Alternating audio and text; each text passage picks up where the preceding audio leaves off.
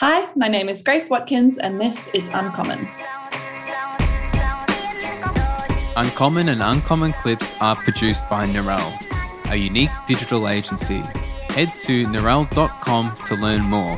That's N E U R A L L E dot com.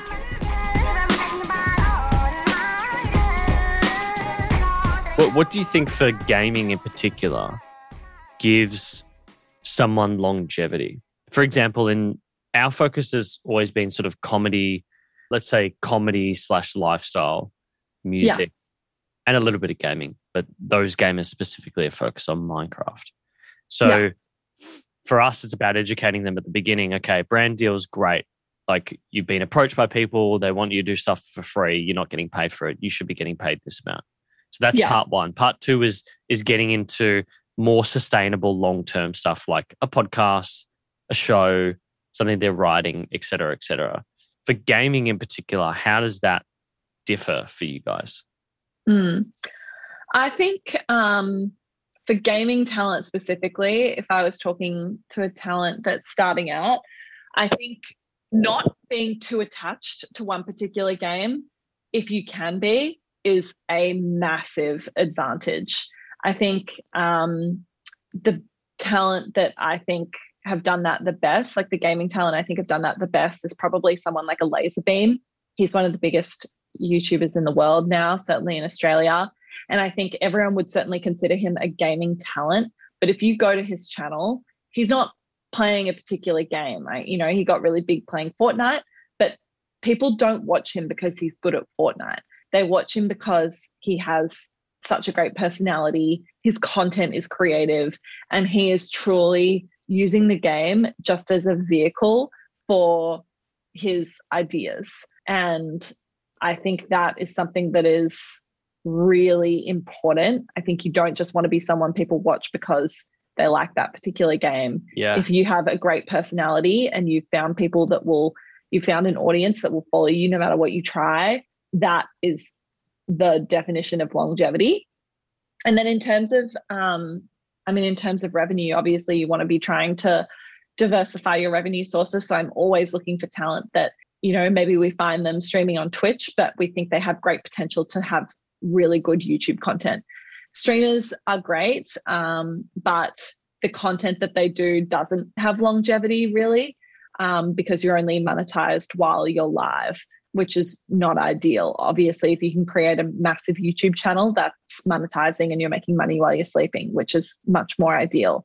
And then from there, you know, it's trying to build them out so that they've got a great brand and they have the ability to have long-term partnerships which brings long-term revenue opportunities and i think you know one of the talent that i'm working with at the moment aussie antics is like the perfect example of that he's now i think the biggest fortnite streamer in the world and we found him he was streaming on twitch and doing a great job there with a particular format. And now he's been able to diversify that a lot. He's got a great youtube channel as well. He's partnered with an esports org in the us and so what he's able to do has diversified a lot. And I think given him a huge amount more longevity. Yeah, it's really interesting you mentioned being known as a storyteller and not a Fortnite gamer is absolutely key. Yeah, there's no doubt about that. I'd never ever thought about the um the whole Twitch v YouTube thing. Um, Yeah. So it's very very interesting.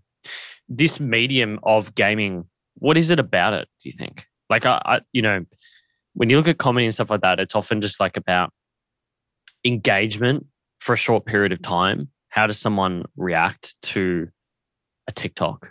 Like, does 24% of the audience engage it? 3%? What is it, the thing that people are particularly in tune of? What is it the brands like? Is there anything in particular about gaming that makes it different? Yeah, and and I think this is coming from someone that was not a gamer growing up, um, but is now something that I have a massive appreciation for. And I think gaming's amazing because it's so engaging.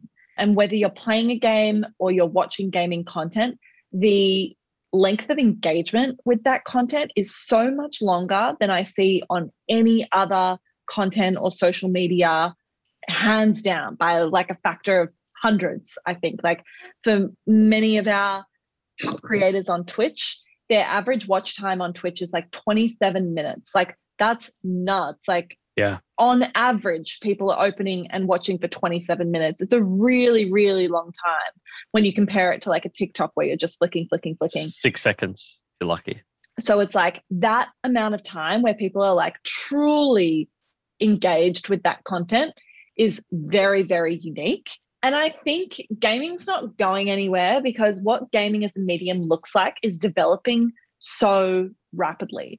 And, you know, I think a lot of people see gaming as like, yeah, teenage boys logging on, playing Call of Duty for half an hour or an hour or whatever, and then logging off. But what that gaming experience looks like now is very different. And people aren't doing it just to play a game, they're doing it to engage with people, to hang out with their friends virtually.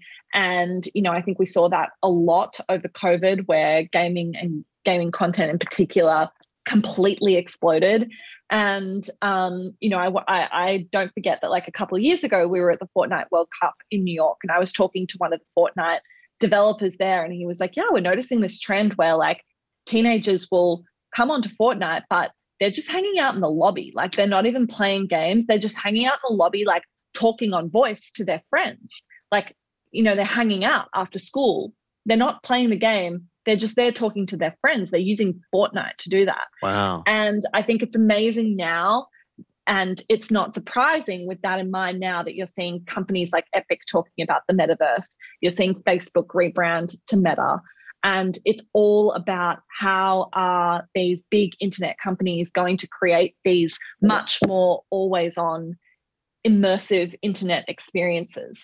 And whatever we're doing online now is way less static. You know, it's not like you're going onto the internet and you're typing in, typing like how to cook salmon or something. And then you're just there and you're working out how to cook salmon and then you log off and that's the end of your internet experience. It's like everything we're doing now is becoming so much more immersive and gaming, whether that looks like what traditional gaming looks like or whether it looks like something a little bit different and it's much more sandbox and it's much more, you know, people going to watch a Travis Scott concert in Fortnite or an Ariana Grande concert in Fortnite, or, you know, they're going into a VR world and doing something there. That is all gaming in my mind. And um, that's only going to keep growing so much bigger. And and the audience of people that are going to be taking part in it is going to get Okay. bigger. s- I can see how you're starting to look at this business in the long term with the, the development of the metaverse. Yeah, there, there's something very exciting about that, you know, because it combines three key areas, which is AR, VR slash gaming, NFT slash crypto, and AI. Yeah. Eh, eh, there's something about that combination of three things that is super exciting. And I, I would agree with that. There's a few different companies focused on this area. And it's very interesting to, to hear you focus in on that. I just want to pull back to um, uh, you mentioned before about LazarBeam. I'm pretty sure he was in Free Guy, right? Yes. Yeah. Yeah. So that just, I think, to me, highlights their role as storytellers in this future world that we're starting to look at.